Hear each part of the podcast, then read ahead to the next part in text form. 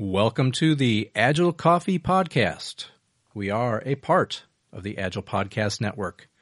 To find out more about the other amazing podcasts in this network, go to agilepodcastnetwork.com or on Twitter, check out AgilePodNet. My name is Victor Bonacci. You can reach me at Agile Coffee on Twitter. And I want to announce that I will be at two upcoming events. I'd like to see if anyone would like to join me in recording an episode of Agile Coffee. The first event is February 5th, 6th, and 7th up in Seattle, Washington. That's at the Agile Open Northwest. It'll be my second time attending the Agile Open Northwest. A few years back, I was at the event held in Portland, Oregon, and they rotate every year. They're in either Seattle or Portland. And then a week and a half later, on February 15th and 16th, I will be trekking down in my backyard here, basically, to the Agile Open San Diego in its third year. This will actually be my first year to attend both days. In years past, I wasn't able to make it to the opening day, but I was there for the, the closing. So I'm looking forward to that as well, and I'll bring my podcast gear to both the Seattle event on the 5th, 6th, and 7th, as well as the San Diego event on the 15th and 16th. So if you're going to be in the neighborhood of either of those events, hit me up on Twitter at Agile Coffee and let me know. I'd like to get together and and see what we could do about getting another podcast in the can, as they say. Before we dive into today's episode, I want to also ask a favor of you, dear listeners. On iTunes or Stitcher, wherever you get your podcast.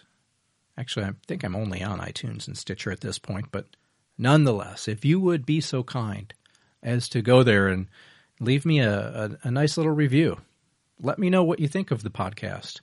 What recommendations do you have for future episodes, topics, and whatnot?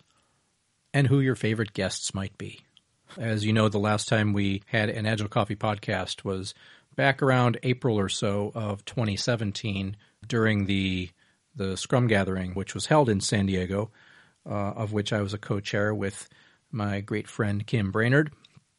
And since then, I'd taken a little bit of time off from from podcasting, um, busy with other projects around here, but here we go. We've got this one coming at you today, and just yesterday I recorded episode 57 as well. So you're in for a treat with episode 56 here right now. So sit back, relax, have a cup of coffee in front of you, and get ready for another episode of the Agile Coffee Podcast. Agile Coffee. Agile Coffee.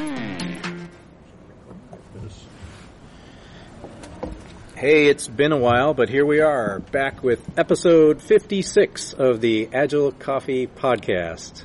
Yeah, I think the last time we did one of these was in May, uh, right after the Scrum Gathering in San Diego. Um, were any of you guys there? No, unfortunately no, not. No, You've been, yeah, you presented, yeah. So around the table with me here today, I have Ben Rodilitz. Did I say that right? Yeah. I did. Nicely done. Nailed it. Ben can be uh, found on LinkedIn. Curtis Gilbert also can be found on LinkedIn. Where else are you found these days? Wherever there's agile excitement. There you go. and Larry Lawhead. Hello, glad to be here. Larry is on Twitter at Larry Lawhead. I'm Vic Bonacci at Agile Coffee on Twitter. So today we are at the uh, the Central Library of the Newport Beach Library at the in the San Joaquin Hills of Southern California. It's beautiful down here in Newport Beach. Um, yeah, we've got a, we've got three topics today, and, and the challenge this morning was actually like stopping the, the preamble before we turned on the mics because uh, these are some some good and juicy topics, I think. So let's just dive right into it. Um, Curtis, I think you you brought up a really good one uh, to start us off today, and we'll see how it, it plays into the rest. But your card says the relationship between coaching and agile. What's that mean? Yeah, I think um, you know a lot of times I see many claim to be coaches, and uh, you know the agile coaching is really a very coveted um, title and recognition. But I think what I see is just that doesn't mean a whole lot anymore. I think too many people have used it to the point where it it's hard to know what that means. Um, and I think the reason I raised the point is because coaching starts well in advance of agile. In Yeah, fact, it yeah. has nothing to do with agile. Uh, until it does. so, yeah. um, you know, because uh, coaching is a certain way of thinking, it's a certain uh, approach. Um, I mentioned that book that uh, you know I talked about with the uh, coaches that were. Yeah, you know, we have offering. to find the name of that book, but uh, Yeah. I think it was it had agile coaching in the title. I'll put it in the show notes, which will be on agilecoffee.com slash episode fifty six. But go on. The book Yeah. is written by a coach, and he interviewed other coaches. who twenty or are- thirty coaches in there. Yeah. He did a nice job, and there wasn't one thing in particular by uh, uh, by Brown. You know, we all know Roger Brown. Roger Brown, Yeah. and his, all of his infinite quiet wisdom moments that you need to shut up and listen. But here's, you know, coaching is a certain. Uh, you, you got to have qualifications as a coach before you start worrying about calling yourself an agile coach. and there's a whole regimen of thinking and the way you enroll people, the way you work with people. Um, I think the one thing that I thought was pretty powerful in what uh, Roger said is, you know, his style is, you know, asking questions, and that is coaching, and that's the book. Yes, Agile Coaching: Wisdom from Practitioners. It is a good book, and it's uh, reasonably priced. Uh, pitching you guys, John and Roger and the rest. So, Oh yeah, it's it's on Amazon. It's Yeah. only six bucks on and, uh, Amazon. so yeah, I'll give you my uh, PayPal account for uh, future uh, royalties ref- re- references. So I think it's you know the simplest uh, characterization is you know coaching is in the realm of personal development. It's in the realm of leadership. It's in the realm of change management. How do you facilitate change? It's a whole area of disciplines that you know need to be actually mastered before you ever begin to show up and start calling yourself a coach. And um, you know, Roger was commenting that you know, coaching is effective questions, in, in contrast to you know telling somebody what to do. Um, and I agree with that statement because really, there's an expression. It's uh, when if you want somebody to uh, appreciate your point of view, you need to ask them the question. And um, because if they say it's true, then it's true. If you tell them it's true, not necessarily true. Yeah, sure. Yeah. It's like they Uh, have to come to the conclusion themselves. Is that what you're Yeah, saying? exactly, exactly. So you obviously have to be good at effective questions, uh, at at asking questions. The way, Um, the way I heard that was you want people to own the insight, not rent it. If Yeah, you. there you go. If you tell them that they rent it, if if they come to that, they own it. Yeah, much better said. That's actually really well said. And I think that's the distinction about coaching and agile. Um, I think it'd be refreshing to see a little more emphasis on the coaching and a little less emphasis on the notion of agile coaching because I think the conversation is premature to talk about agile coaching until you have a really healthy um, dialogue around, well, what is coaching? And Yes. um, I, me, on a personal level, I coach teens and young adults. What do I coach them on? Uh, life skills, asking better questions, knowing themselves, and those paradigms and those insights really do tie into what you do at the in the workplace. It's the same kind of stuff.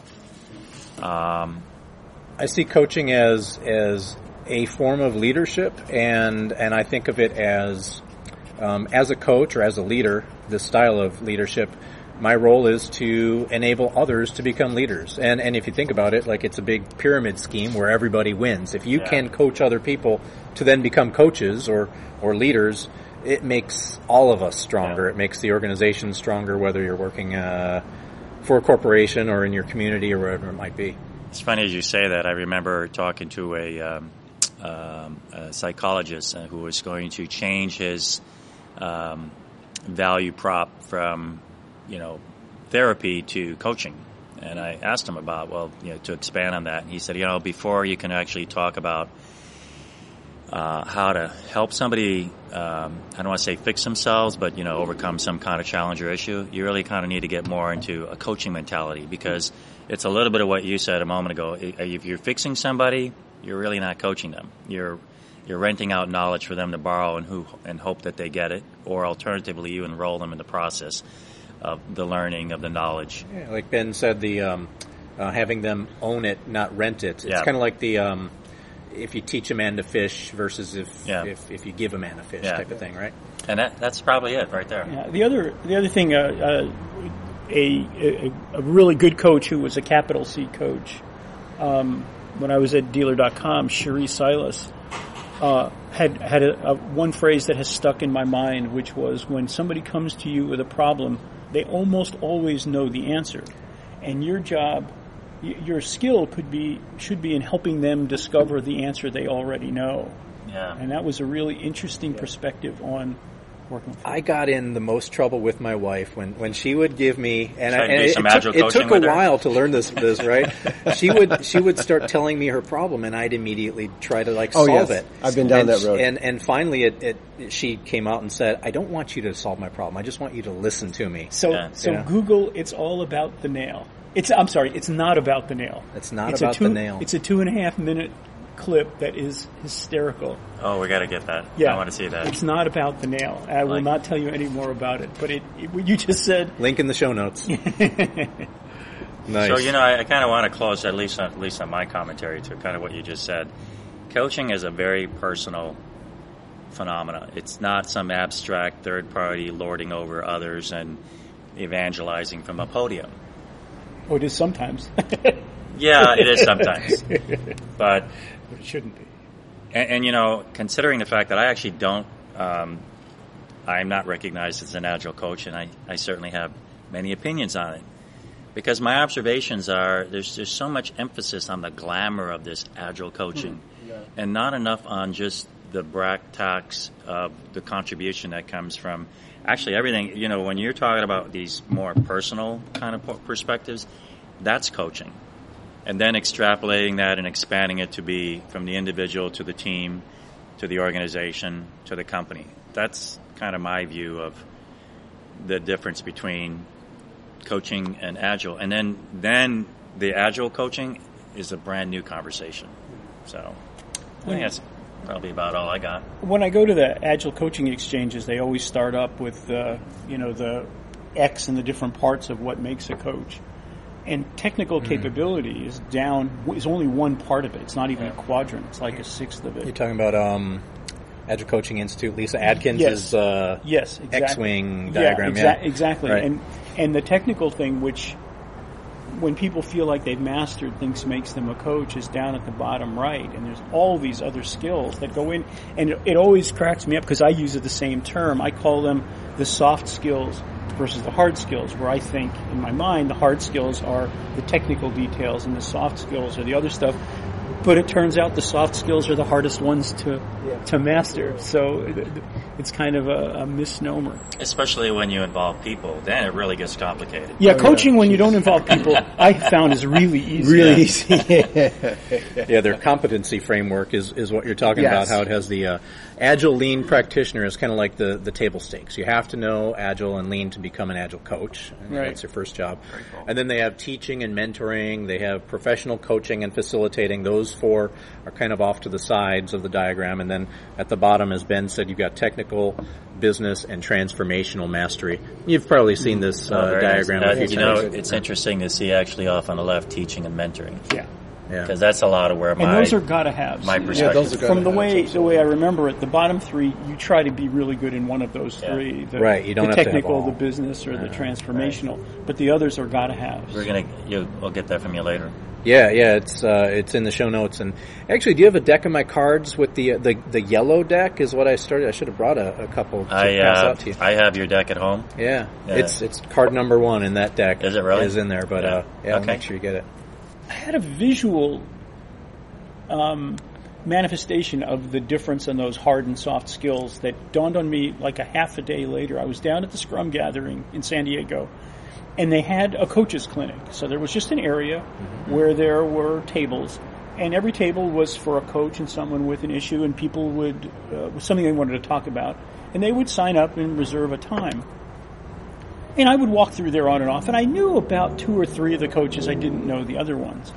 And I walked through there, I don't know how many times during the gathering, and, and it, it struck me, probably over an adult beverage, that when I walked through there, I knew who the coach was. Mm. Even though I didn't know the coach. In other words, I didn't know the coach, and I didn't know the person talking to the coach. You could identify just by ob- observing who the coach is. It was almost an agile stance. There was an engagement. There was almost physically a Mm-hmm. difference between the way I might have talked to this person and the way this much better trained in the soft skills person was Mm-hmm. doing that. And that was it was, that was just a physical manifestation. It wasn't anything in a book with bullet points on how you become a good coach. Yeah. But it was just Well, I'm hearing you talk about a bit of what I experienced. I think it was uh, like four years I came uh, to meet you guys in uh, the Agile Open in, in Irvine. Right. And uh, it's a presence. There's a there's a spirit about Agile, which I won't go too far into that, but it's got a different presence in uh, in terms of just resonance with uh, you know the team, the people, the people you're around, uh, how people talk to each other. I mean, there's a that's actually what kind of struck me when I first got around Agile, where they talk about kind of the classical project management methodologies are more uh, command oriented. I forgot that. Sure, term. the command and control versus Yeah, the command more and kind control. of giving the team the autonomy to do it right, themselves. right, and Yeah. so that was pretty powerful. So when I'm hearing you say that, is I see that as well, and and those are the people that I actually want to listen to. um, because I know they're showing up from a different perspective. Uh, the the the head on their shoulders is exactly their head. There's not a massive ego in there ready to dictate to you how you should think and how you should be and how you should operate.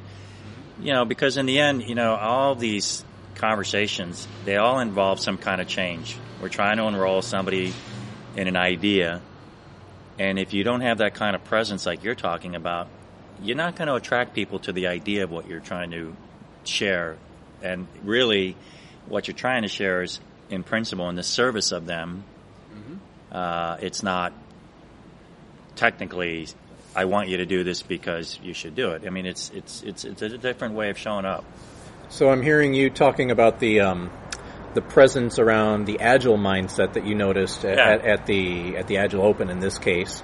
Um, Years ago. and, and and Ben was saying, kind of talking about the coaching stance, and and even though this topic we say the relationship between agile and coaching, I kind of see it as a Venn diagram, right? And we're in this overlap Yeah. where agile and coaching fit together, as as we just talked about in the uh, competency model of, of ACI there. Um, but going back to what Ben said about he can also observe someone's in that stance of a coach, whether it's agile or not. That's that's pretty darn important. I think that you could bring someone into an organization who has no idea what agile is. And they could be nearly as an effective coach, or maybe even more effective in some cases, than someone who's steeped in kind of the manifesto, the values, the Scrum model, all that stuff, because they're willing to kind of take on that that stance, that idea of I'm going to listen to you, I'm going to um, give you guiding questions, powerful questions that will help you to solve your own problems. And, and that's that's actually a thousand percent of where my initial Yeah. kind of idea was. What you just described is actually where I see uh, agile and coaching come Yeah. together you in a put very coaching into way. an agile environment, and that's where the, Yeah. the secret sauce is, Yeah, right? back back to you know the answer. I just yesterday finished a four day SAFe training, and the instructor Sue Shreve, I will give a shout out to her. Um, at times, when someone would ask a question, would say, "Okay, you're about to be an SPC. What would you do?" Don't you know? In other words, don't ask me. Work it out, and and the rest of the class would then work with the person who asked the question and come up with the answer. Much more powerful. and it was again that reflexive questioning. The the funny thing is, I, I you know I look through all these things, I read these articles, and I read about the little techniques, and you know ask the right questions, you know reflexive, and all this, but the image I get is is of, of, of an archer with a, a hmm. bow and arrow and a quiver, and the coaches that I've really respected, the coaches that are really good, when a situation comes up, they're looking at you, but they're reaching back and they pull the exact right arrow out of that bow and arrow and they fire it. And I feel like I would pull the quiver in front of me and start thumbing through. Thumbing through Should. I be should I be active Yeah. listening? Should I be Right, you're not, reflexive? then you're not present in yeah, the moment. what's the in thing I should conversation. do? And I want that to be muscle memory. So, Yeah, so. I do coach agility, but to be an agile coach with a capital C, I want to be able to reach back and pull the right, Right. pull the right arrow out without even knowing I'm pulling. Ben, that I've got a out. totally different image of you now. Sort of a little bit of a Robin Hood look to you now coming to me. Yes, Yeah, yes. I take I take from the command and control and give to the. That's great. Well put. awesome. You know, I, I think that this conversation, uh, this topic rather, of, of the overlap or the relationship between agile and coaching is something that we're going to continue as we move through our other topics because the next one here, Larry, and this is yours, um, you wrote A Day in the Life of a Coach. Um, and I tacked on to the end of it as opposed to a Scrum Master because I'd, I'd kind of like Yeah, to poke at that a absolutely. bit. But I see I see these as very much entwined. So, what did you mean by when you wrote that card, a day in the life of a coach? Yeah, I've been giving this a lot of thought just because um, um, I'm challenged by the certified agile team coach thing. It's not the certification so much; it's the goal, and then the questions that they ask and the process you have to go through to get that. I think that's a really great thing. And uh, so I pictured myself, okay, Lawhead, you walk into uh, the enterprise has just hired you, contracted you to be their agile coach. You walk in, and what do you do? what do you do? What value do you bring? Well, okay, so there's a discussion about, well, you, you help them form a baseline. You help them standardize their understanding of, of Agile. Yeah, but I think there's a whole lot more to it than just that. And so I wanted to poke around a little bit in your minds to see, you know, I have some ideas. Um, well, I'll, I'll throw them out. I'll, just to get the conversation started. You know, I'm I'm a real big uh, reports guy. Reports, not so much uh, Excel spreadsheet reports, although that's kind of fun. But I like watch uh, looking at the cumulative flow diagrams and making sure my process is working fine. I want to see. Um, I want to see if uh, also if my if certain processes or certain say in in uh, Jira, it's real easy to see you see certain groups of stories that are outside of your um, your your average, and then you can go and look at those, and you can ask why is this so, and you br- bring it back to the team, and you ask them as a as I've done this as a um, Scrum Master, I do that all the time. Say uh, why why did it take so long, and then the conversation just opens up all kinds of Kaizen, all kinds of improvements you can do. So I was thinking, as an agile coach, uh, that's how I do my Gemba walk. Basically, is I, I look through the performance of the team uh, using the a the Rally or Jira, whatever you got, or even crunch the numbers yourself if you have to. But I want to see how my team is doing. It's almost like. Um, a football coach or he's go, he goes through the videos after after the game and he goes, "Oh yeah, we could have." He, he's picking up ideas. He's not coming up with with answers. He's just picking up ideas. And so when I go through my my dashboards that I put together for myself, I'm picking up ideas. Because oftentimes you get to your retrospective, the team goes, everything's fine. I don't know. Yeah, the Uh, let's go home. glasses, Uh, yeah. Let's have an early lunch. You know, no, hold it, guys. Just a second. I, I got, I got. Let me just throw this out there. Did you look at that little clump of stories up here, way above the average? Why do you think that happened? And they go. Then, of course, what are they? Click on them. In, in Jira, click on them, and whoop, there you go. You got the whole list. And then all of a sudden, the conversation explodes. So I think an agile coach is a person who's who looks at that kind of stuff. And you're not, as we've discussed before, we're not giving answers.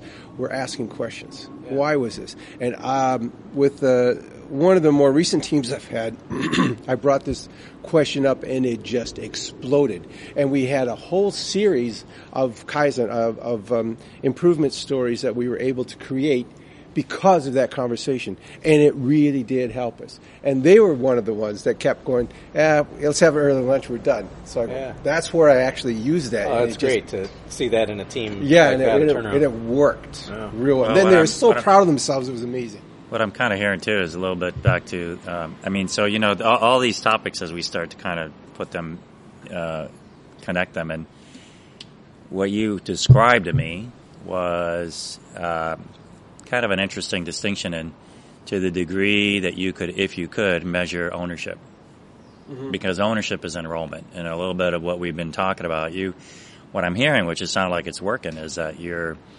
engaging your team enough where they're embracing the ownership part. Yes, absolutely. And that's that to me is kind of a good measure of successful coaching, successful, um, you know, agile uh, implementation, uh, uh, improvements, whatever you want to call it. But that's a good metric. Actually, that would be an interesting distinction to capture. In um, you say you're you're kind of a metrics or reporting guy. Yeah, look at the control I'm chart. gonna, look at I'm the gonna, I'm gonna call you cumulative over the flow week because I want I want to get some of your ideas too. So you actually took me one step further than than what I thought was a really good practice we had when we did when we would do retros, and this is the outcomes and outputs, right? Yeah, this The- really when we we talk about why are we doing retros, it's well to identify um, to identify issues that we might want to work on, along with celebrating victories. But it usually turns into more looking at, at areas for improvement.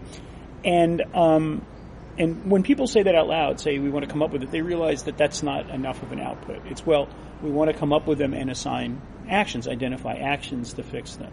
But even that's not quite enough. So we mm. preach in terms of doing our work, inspect and adapt. But when we do retros, we do a lot of inspecting. We don't do a lot of adapting. Uh, yes, mm-hmm. So what we did, this was a brand new thing. Nobody ever thought of this before. was we created this thing that we named a Kanban board. Did you patent that? And uh, and uh, and we would open the each retro with one or two minutes on anything that was still in the to do column. Uh-huh. Good. Yeah. Oh, this is okay. good. Anything that's in the to do column, we would say, and we would say, okay, we yeah. fixed it. Goes into the done. Um, so the, this is a Kanban board that's separate from the work that they're doing. This was our retro right? Kanban. Oh yeah, I've used that. I've used yep. that by the oh, way. This was our team. So this is a, a retro Kanban board. Yes, yeah. exactly, exactly. So and and I'll get to why what you just said triggered the next step in this. Um, sometimes we'd say, no, it's not fixed, but let's put it back on the backlog. Or it's not fixed, but we don't care about it anymore. Or it's not fixed, it is a problem, and we keep talking about it. Then we would go down the the to do column, which was things that came up and some, you know, dot vote, however you want to do it, mm-hmm. bring them into to do. But the key was that now it never fell through the cracks. And sometimes you would take that retro item and put it on the board mm-hmm. so that every day it stand up. That was one of the items, just like any other story. So you would take your an item from your retro board and put it on your actual backlog exactly. board. Right? Yeah, exactly. So, you know, zero sure. point, not points, but just something right. that we had to talk about during yep. stand up. But the key that, that Larry and Curtis kind of closed the loop on that was that when things move to done, now, aha, the retro actually has outcomes. We're doing yes. the outcome, and now this is success, and now I really do want to do the retro, not just un- unburden myself. But the thing that you said that I missed was how long are things staying in the to do column? How long are things staying in the in progress column? That would be an interesting metric to look at. Oh, that's a good one, yeah. From the retro perspective? From, yeah, in other words, yeah. Do you notice uh, we have 15 things in the to do column, and you know we never, there. yeah, mm-hmm. and and it takes it takes uh, five retros to get something done or things are in to do for three straight sprints, and why aren't we fixing? So I, I, think that's important to talk through. One thing that I've found is that with my teams, I don't have 15 things in the to do column. I limit it to like their their top two or three most painful things, or things that they commit to taking it's an, a an action board, on. And there has to be a WIP limit. And yeah, yeah, because yeah, otherwise they look at it and they're just demoralized. We're never going to get through this. See, but you said the main, the big word there was commit. Yeah. yeah. And that's actually, I think, the kind of the well, that too. I, I, always tell the team instead of um, trying to come up with as many actions to like fix all our problems, yeah. just commit to one, maybe just two. One. Yep. Know that you can get it done. Small steps, and that's, that's what putting it on the board does. Yeah, yeah it says every day, like it or not, we're going to talk about it. Sometimes somebody will take ownership of it. Sometimes the team does, depending on the nature of it. I, right. I, guess you could have a little fun with it, although I don't know that it would be fun. But you could, you know, color code your cards if you had cards, and you know, it'd be um, uh, kind of kind of red, you're paying attention to it, and then it would turn from green. Uh, you know, you're you're blazing through it, or then it could be blue. It's cold as ice, and if you got a lot of blue on your board, you got a blue team. I like that's that. I like that. yep, I've so. used I've used that um, uh, Kaizen Kanban uh, for one of my teams, and, and it really really worked, and I loved it too. See, they had this. They they came to me with a concern oh, we've, you know, we're, we're just letting all these improvement suggestions fall through the crack. And then somewhere you mentioned that, I can't remember. And I thought, that's my, that's my answer. And I used it and it was, it, it was perfect. Nothing ever fell through the cracks. And the team got so pumped as they watched the improvement go across the board. And a lot of times then one improvement goes and then you can move over a bunch more because somehow they were connected and you didn't see it initially. So is this like, a, is this, would you call it a retro, uh, Kanban board? Yeah. Yeah. In simple yeah. terms? Yeah. Yeah, yeah. And, and, and we used, we actually found a sophisticated tool called Excel. and, and, that's what and that's what we kept it on. Has formulas, yeah, yeah, I heard about well, that. Well, yeah. I, should say we really were further along than that. We we used a G sheet so we could share it. It wasn't just an Excel sheet. but but um, and, and and and a, and a point of this too, this came from a comment uh, and a discussion that the team had where, my goodness, we've talked about that three times. Yeah, exactly. Yeah. So so shockingly, the the genesis of this came from someone who was not an agile coach. Hmm. It was just a team member. but I mean, listening to the team is what was the genesis Yeah. of that. You know, I, I just want to add one thing to that, Larry. Is you know, if you go back a ways, I mean, some of you may remember the concept TQM. Yeah. Total quality. Total quality management. management. Yeah, yeah. You know, when you think about this conversation, the genesis of it, it really is a TQM kind of mentality. It's a quality mentality. Yeah, it is. There and it's go. just you know it's a quality mentality measuring you know what is it that we produce that's of value and how do we do it quicker better faster really in simple terms um, you know so it kind of goes with that um, but i think one thing is before we go down that lane i know you had some other secret sauce on your your uh, you were going to share Well, that's where I wanted to get the conversation started because that's Yeah. how that's how I envision a coach. I, I don't envision a coach just visiting teams, listening in on their their daily stand-ups, or maybe maybe you can listen in on their retrospectives, or you, of course, you're going to the to this uh, sprint reviews, the demos.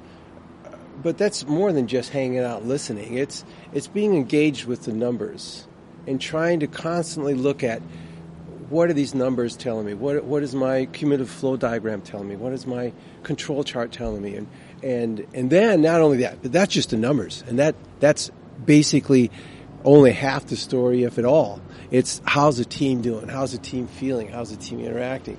Are these guys pumped? Are these guys excited? Do they feel like they're empowered? That's that's another whole So I'm- conversation. I'm, listening to you, and I'm not saying that's not the role of a coach, but what I am thinking is, isn't that the role of a scrum master? If you have scrum masters and you have coaches, like you're describing the role of a scrum master as well. They're one team specific, maybe two or so, but they're looking at you know the work as it passes through the system. They're trying to find the inefficiencies, the ways that we can improve, improve quality. They're looking at the team morale. So why I wrote on your card is like what's you said day in the life of a coach, Yeah. and I wanted to distinguish that if if it's necessary to between that of a scrum master because I see and again if we go back in time to when you you kicked off the uh, the topic here, Larry, you you had mentioned you know a coach comes in and there's a Gemba element to it and it might open up this world of ahas, but but what does that look like from a prescriptive standpoint? If you would tell someone, if someone came to you and said, "Hey, I want to be an agile coach. What does my day to day look like?"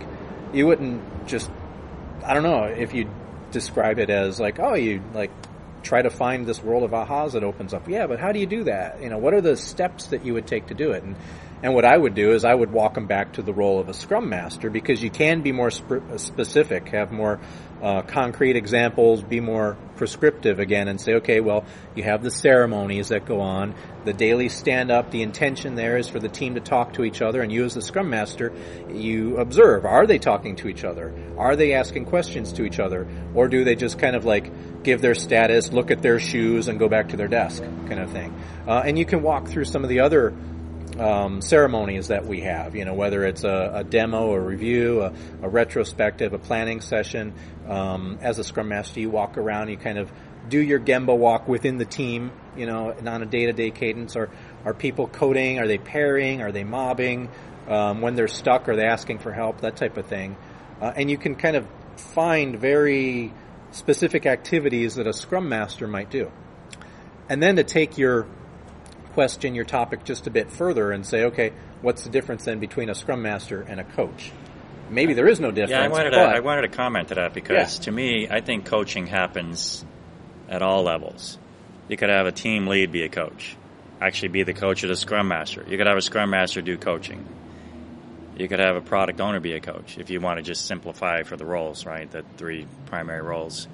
Um, and then you could have a coach, somebody who's actually got that distinctive title. So what I'm, you know, here, here, here's kind of if if you are hired as an agile coach, Larry, I'm directing this question to you. This conversation about making things working better at kind of the, I'm going to call it a little bit more tactical level, where do you go for kind of the more strategic conversations? And here's here's how I'm, I'm, why I'm framing it that way. There's going to be a point where you're talking to the stakeholders that are interested in how you're making things better. How do you how do you impart that activity you're doing in one place to them, or maybe maybe asked differently, what are you doing in the coaching paradigm with the people that you're reporting to? Yeah, I've given I've given this some thought, and there's kind of two pieces to this. I think first of all, the, the numbers tell a story. And as you see those numbers improve, then you can report on those improved numbers. Now, the big question is, how do you do this? And, and I've given this a lot of thought about, okay, I run this through my head. Uh, okay, what, so what is the difference between a coach and, and, a scrum master? Well, as you pointed out, we're basically we're all coaching here, right? If you're a scrum master, you're constantly coaching. If you're a coach, of course, you're coaching, and it, and it has it, it, the prerequisite, of course, is a previous conversation we had. Uh, but what I'm doing is I'm also asking questions not of the team, but I'm asking questions of the scrum masters. It's incredible, and I know all of us understand this.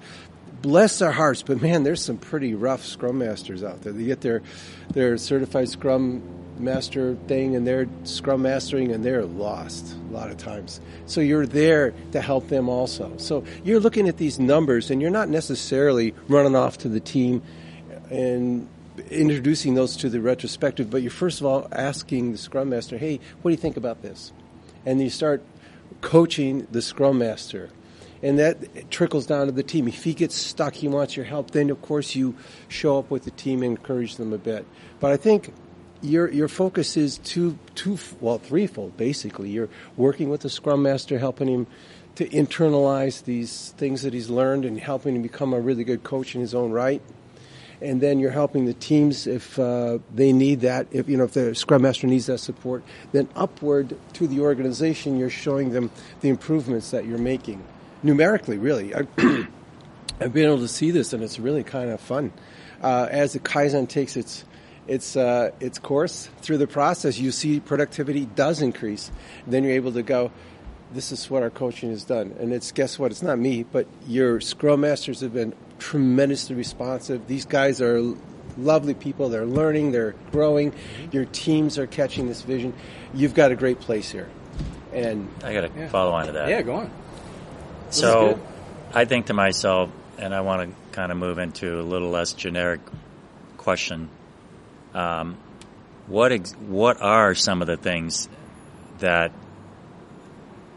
are being asked for? And, and, and let me qualify it this way. In, in my career, I've done about 100, 180 projects at about 70 different companies. Can't keep a job, can you? As a consultant, let me add that in there, Ben. Thank you for that, though. Yeah, I'm flexible and nimble. So, um, the reason I, I, I frame that is because there's usually several themes around what people ask for. First is why are we doing this? And that's the biggest, you know, like Simon Sinek, you, if you've seen his video, why, why, right? yeah. It's a great place to start with just that kind of thinking. And then comes the why. Why am I having to change using this tool that I know this and I know that process to do your thing, whatever that thing is. And then there's the actual mechanics inside of everything of doing stuff, getting work done, developers, quality to testers, and this this sort of thing. Um, what are some of the specifics and around, I guess, your observations? Because what I'll just say this is usually the biggest thing that I run into is I had a great tool, you're messing it up for me. I had a great process, I don't want to do that. And then if you get, o- not if, you have to get over it. When you get over the next step, which is, well, you're kind of going to do it anyway, but I'm going to help you. Then comes to, okay, well, show me how to do this. How do I use this tool? How do I adopt this process? How do I, you know, work in this new uh, dynamic organizationally, process-wise, all these other different facets that are much more specific. What is it that you're characterizing that's distinct and different that you see being asked for than maybe what I've shared? Some example. Oh, that's a tough one. I, I've, you know, it's kind of interesting. Most of the um, contracts. And does that make sense what I'm asking? Yeah, yeah. Okay. Most of the contracts that I've I've gotten they they asked me to come in because somebody made a decision in some senior position that we're going to do agile. Uh, or whatever, you know, Yeah. you get various various degrees of buy-in from super grumpy to yeah, this is a great idea, let's do it, you know, uh, to uh, I'm lost, I really have no idea what this is, but we got to get our work done, so whatever. Uh, so it depends on how they've ex- they've received it, and so then if they have not received it well, then you got to. Well, I, I've I have had to, huge struggles with this. Uh, whereas, say you've got your PMO still, and maybe your PMO is in transition, and the people are uh, transitioning from project managers to Scrum masters, but not really, and Yui, dooey, dow. So it gets to be very difficult. So you have to take them back and basically ask, do you guys really want to do this? And then it breaks down to something that's very familiar to all of us. Then if you say, well, we haven't, one manager told me, we haven't got a choice.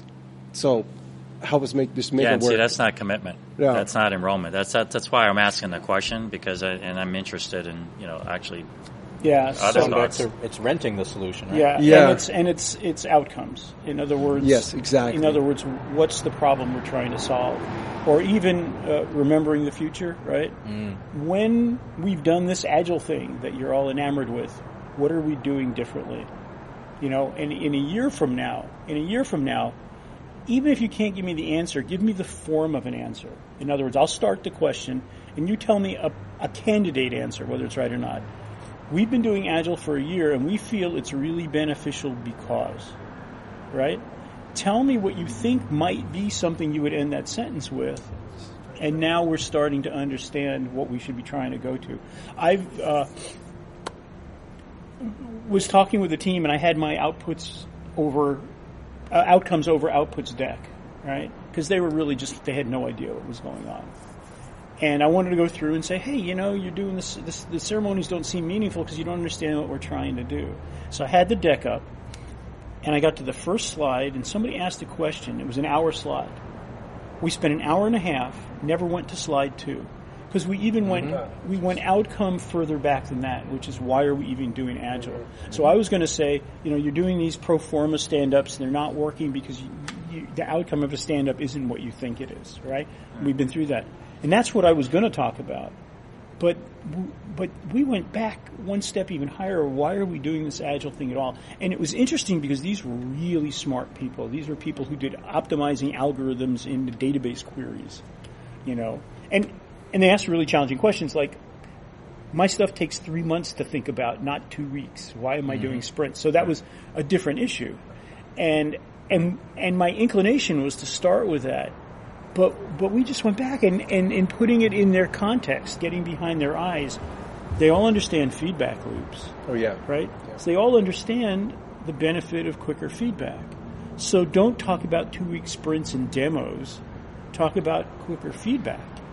And that's the outcome we're looking for. And oh, by the way, I just happen to have this, these, uh, th- you know, four, four meetings, three people, you know, these things that might, that might be a framework that helps. that's good. yeah. This has happened. This, Yeah. yeah, this, this, that's a great conversation, and that's the one that has to take and place. and again because I'm so brilliant, it came up. It came up that derailed the conversation I wanted to have. Yeah, and let's fix that. That was Ben speaking, in case anybody who wanted to. So But there's an interesting. By the way, the difference. uh, There's a couple of, of things that popped in my mind about the difference between a scrum master and a coach, and and I was going to say there's an experiment, but it's it's it actually is happening to me right now. I was scrum mastering a team, and they decided that in our remote facility we needed a coach, but the the contract, the deal I had to sign was that I would still scrum master that one team until they could find a scrum master to do mm-hmm. that. And it was it was asked, it was imposed as a condition of transitioning into being a coach. Mm. Well, it was a blessing because now instead of thinking in the higher level, for part of the day, I have to. I heard a great term. I always think of eating my own dog food, but somebody said, you know, I like to think of it as drinking our own champagne. uh, much better. Yeah. that's much better. But, but palatable. yeah. but but but now I can be up. You know, the, the the guy with the long beard on the mountain, and all of my agile acolytes come up to me and ask me all these insightful questions, and I make my money by saying, what do you think? What do you think?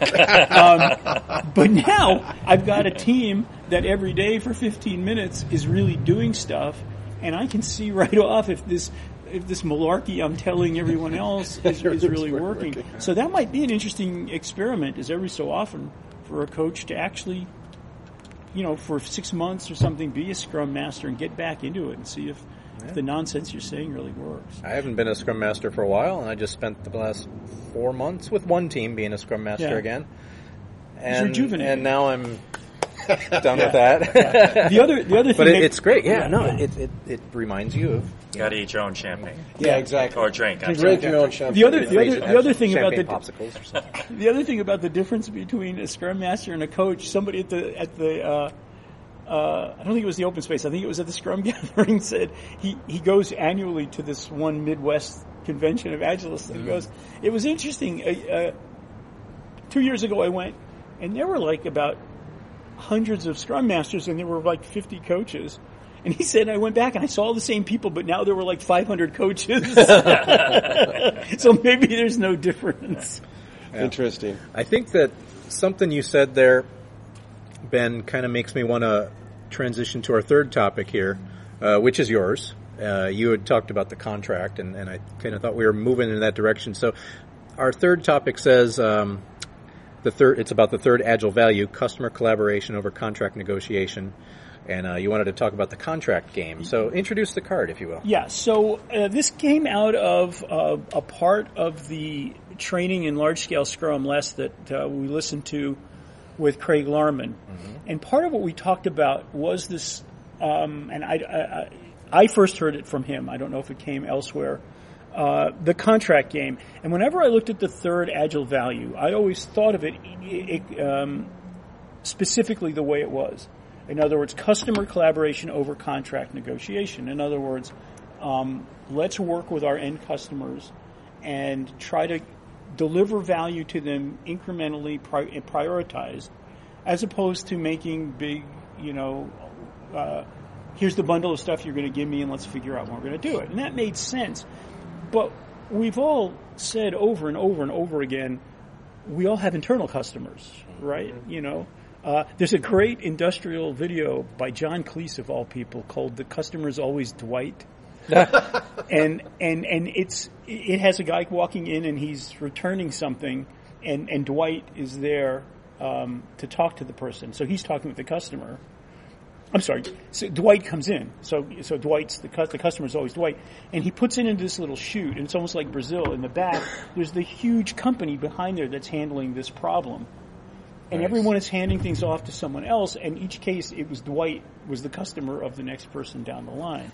Huh. So if we start thinking of the customers being our internal customers, now we start thinking about collaboration over contracts internally in our agile delivery, and and it starts very elementally. Um, and and I believe the Scrum Guide has taken the word commitment out and changed it to forecast. Mm-hmm. And I'm, I, I always, not always, but I rarely focus on nomenclature. And in this case, when you talk about the contract game, it's really important because if you say that what we've done at the end, that we've given our thumbs up to at the end of sprint planning is a commitment. You've started the contract game. You have signed a mm-hmm. contract that we are committed to do this, mm-hmm. right? Now expand it to um, prioritized at the epic and story level, whatever scaling methodology you're using. You know, our CEO has to talk to Wall Street uh, every every quarter, and he's going to make some promises that may be specific on what we're delivering. The board of directors wants to know what we're going to be doing for a year or two, right? All of these have elements that we're charged with trying to do while uh, in not enforcing, while, while promulgating our agile mindset. And yet, each of these things, if misconstrued, can be a contract. Mm-hmm. Mm-hmm. And and the idea of treating internal interfaces as customers, which is something we're very comfortable with, but treating that contract versus collaboration was, it was a, it was kind of a, a, seminal focus that I had never thought about about that third that third value. So bring the distinction here. Okay, In so summary. so it works. It works up and down the chain. So um, a fight that we're having, not a fight, a discussion that we're having at our company has to do with assessments and metrics, right? And we all know metrics are evil, except Larry, who really likes, who really likes numbers. Okay, but but for instance, and, and and good-heartedly, a very senior person wanted to make sure that every team radiated their burn down chart. Okay, so rather than attack, when I talk to people like this, what I'll do is ask them, "How would you use it?" Not Yep, that's exactly. that's none of your business. Which is my first my first inclination is it's none of your business. You know, uh, well, actually, my first one is no. That's a really stupid idea, and then it's none of your business. But but but the collaboration works both ways because I am collaborating with this with this person, and and her outcome is, and it's not just her curiosity; it's her duty to make sure she's the VP of delivery, that we're delivering in a in a productive way, and it's her duty to make sure that we're getting better Yeah. right? So uh, I think it was uh, Lorraine Aguilar uh, showed a little a pyramid. I was thinking of it as an iceberg, where you have behavior at top and needs at the bottom. And we all look at behavior and we want to try to change that behavior. I want to change this VP's behavior of wanting to look at burn down charts. But it's much more productive to look at the needs that are driving that behavior. Yeah, exactly. And try to satisfy those needs. So now the collaboration is instead of the contract where I want you to show burn down charts and our contract to them is our burn down chart's going to look a certain way. It's a bad example because that one's obviously easy to work around. Um, now the collaboration is ah, your need is to understand that we're producing and that we're getting better, and I get that. That is a good thing to do. Now let's collaborate on what metrics and assessments are you interested in. Um, we have any one of the 50,000 different ways of teams doing assessments once a quarter and checking on their agility health. Air quotes for people who can't see what we're doing. Agility health. So I want you to do uh, do assessments on every team. BP talking. I want you to do assessments on every team, and I want to see them. Okay. What are the things? What are the outcomes we're looking to do better? And how about if we? Because I saw one vice president took the solutions and put each team's red, green, yellow up there with their names on it. Yeah. Okay, so and and they understand agile. You're supposed to be transparent. Why would you have a problem with that? Okay, fair fair point. Let's collaborate on that idea. Again, you want to know if your area is getting better. If we aggregated the numbers, would that be good enough? Or if we showed them to you anonymously, so you could not only see the mean but also the, the deviation. You know, the, mm-hmm, mm-hmm. you know, uh, uh, is our average pretty good, but there are teams that are really good and really bad. Do you need to know which teams those are, or will you trust the people to work on that? So- Excellent. Earlier uh, in the conversation on one of the other topics, I think Larry, I can't remember if Curtis interpreted Larry, but you said uh, the metric of ownership. Yeah. And and I kind of winced at that a bit, um, but I understand like why you want that. You want to see that there is that ownership, that engagement, and you want to, as you're talking about outcomes, you want to affect it and, and make you know help empower these teams or enable these teams to have more ownership. And is a metric the right way to go about it? That's where I would push back. Yeah. But I mean, how else would you assess it or Well, identify so, it? Right. so in in, uh, in and I want to I want to add to that the Oh, comment. go, go ahead. yeah. So it's interesting that that um, listening, um, because metrics are either for good or for evil. We know that, right? The evil, you know, metric that pounds you over the head, and the metric that serves as the guiding light to a new pathway. I mean, really, those are the two.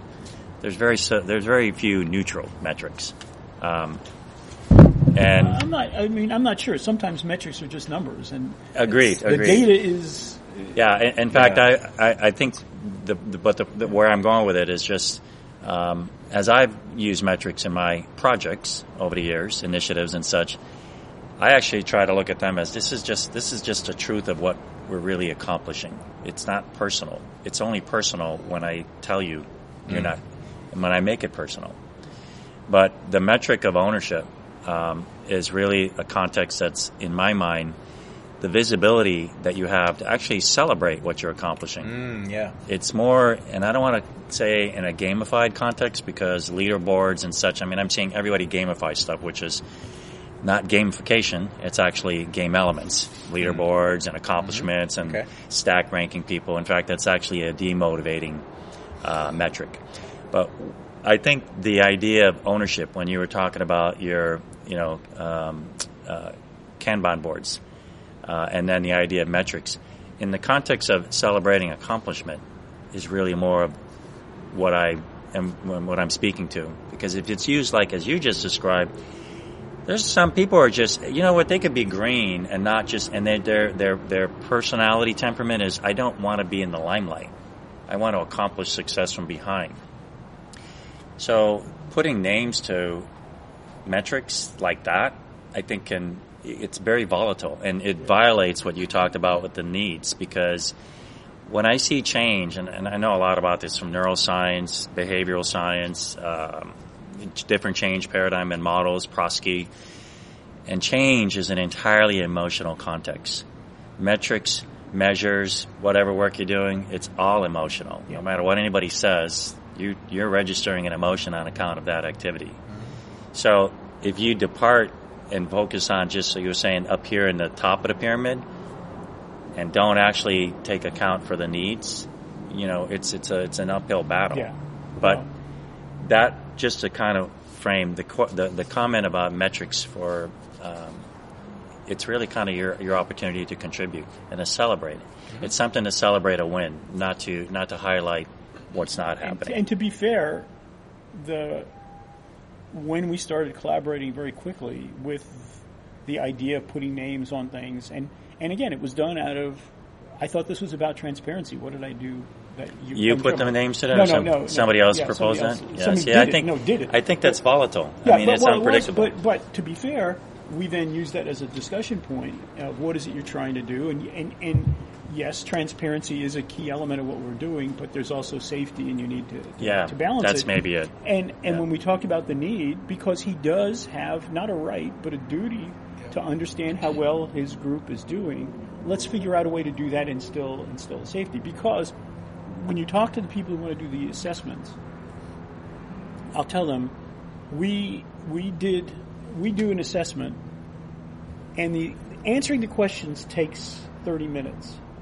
It, I was with the people for two hours hmm. because the discussion while doing the assessment was an order of magnitude more valuable than Yeah. the, than the outcome of the assessment. In fact, in one of them, one of the guys, and he was one of these hyphen Scrum Master uh, managers, so he was not trained in what he was doing, was having all kinds of the obvious problems. He walked out with three things he wrote down that he wanted to do better, and he never looked at the results of the assessment. he never looked at the spider chart. He never looked at red, green, yellow. He saw just, wow, that's a good question you asked. And, and by the way, this was a horrible assessment. I was making a list. I had a list of things that could be wrong with a question. You know, like it didn't apply to the team. It was ambiguous. It was, uh, you know, and, and the ambiguous column got filled up before I got halfway through it. And yet, just from having the discussion, um, it, it had, and it was the same with this higher level person who felt that in in the, in the sense of transparency, nobody should have a problem with this. It was very, it was a very positive discussion of that. But in, in probably the best implementation, enterprise implementation I've seen, there were four things that they upper management cared about, and it was productivity, which I would be more interested in value delivery, Yeah, exactly. quantity of value delivery, predictability, Yep. quality, and morale. Oh, this is interesting. yeah. And Say that again. uh, pro- productivity, but I would call I- Value add is better. Yeah, value add, Yeah. predictability. Generically, let's you Okay. know, quality and morale.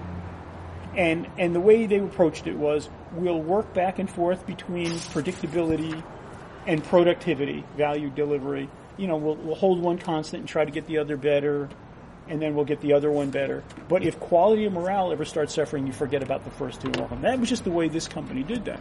But since at the higher level these were of interest to them, it was a positive exercise to try to come up with metrics that did that. And, and you can, you know, and quality easily look at the bugs. That's, that's not a bad one. For morale, we did an ENPS, right? Predictability, you have some levels of say do, of, you know, uh, committed to, Yeah. to deliver it. And, and value productivity is, is smirchy. But if you think those are important, if those are the outcomes, then at least start from there and work backwards on some metrics. So, met, you know, at Teradata, they say uh, data has no opinion, Yeah. right? So, so come up with come up with what it is you're trying to do and get metrics to. I think that's where we're going to end today. And, and data may not have any opinion, but certainly around this table we do. So, yes, indeed. so I want to thank you guys for joining me today. Um, And this Vic, was a really good. Thank good you coffee. for providing this forum. I mean, you've been doing a good service to the Yeah. community for a long Yeah, time. thank you Oh, very wouldn't much, be, wouldn't be anything without Just you guys need, coming. need to so. you know bring some coffee next time and some. You know, thank you. No, it's good do stuff. that. I never know if I should bring the decaf or the or and who I should give the decaf to versus the Well, we now we more now know it should not be dog food; it should be champagne. Uh, check us out at uh, agilecoffee.com slash episode 56 for the show notes. We'll list the video. It's not about the nail. Uh, the customer's always Dwight. We'll talk about the contract game. Uh, we'll have a link to the book, Agile Coaching, Wisdom from Practitioners, and Lorraine's Iceberg. We'll throw all that up there in the notes. I think, I think it was at Lorraine's Mountain, maybe, but I Yeah, I think it was an iceberg. Just I, just I put that. Lorraine's name there. Anything Yeah. she does is fun. Lorraine Aguilar. So around the table, one more time, we had uh, Ben Rodilitz. And I, I'm going to spell that because for all the other Rodilitz, as you know, I spell it differently. It's uh. R O D I L I T Z. That's the only way I spell it, brother. Curtis Gilbert, Larry Lawhead, thank, you guys you. for being here today. I'm Vic Bonacci. Come back again for another episode of Agile Coffee. Coffee. Coffee.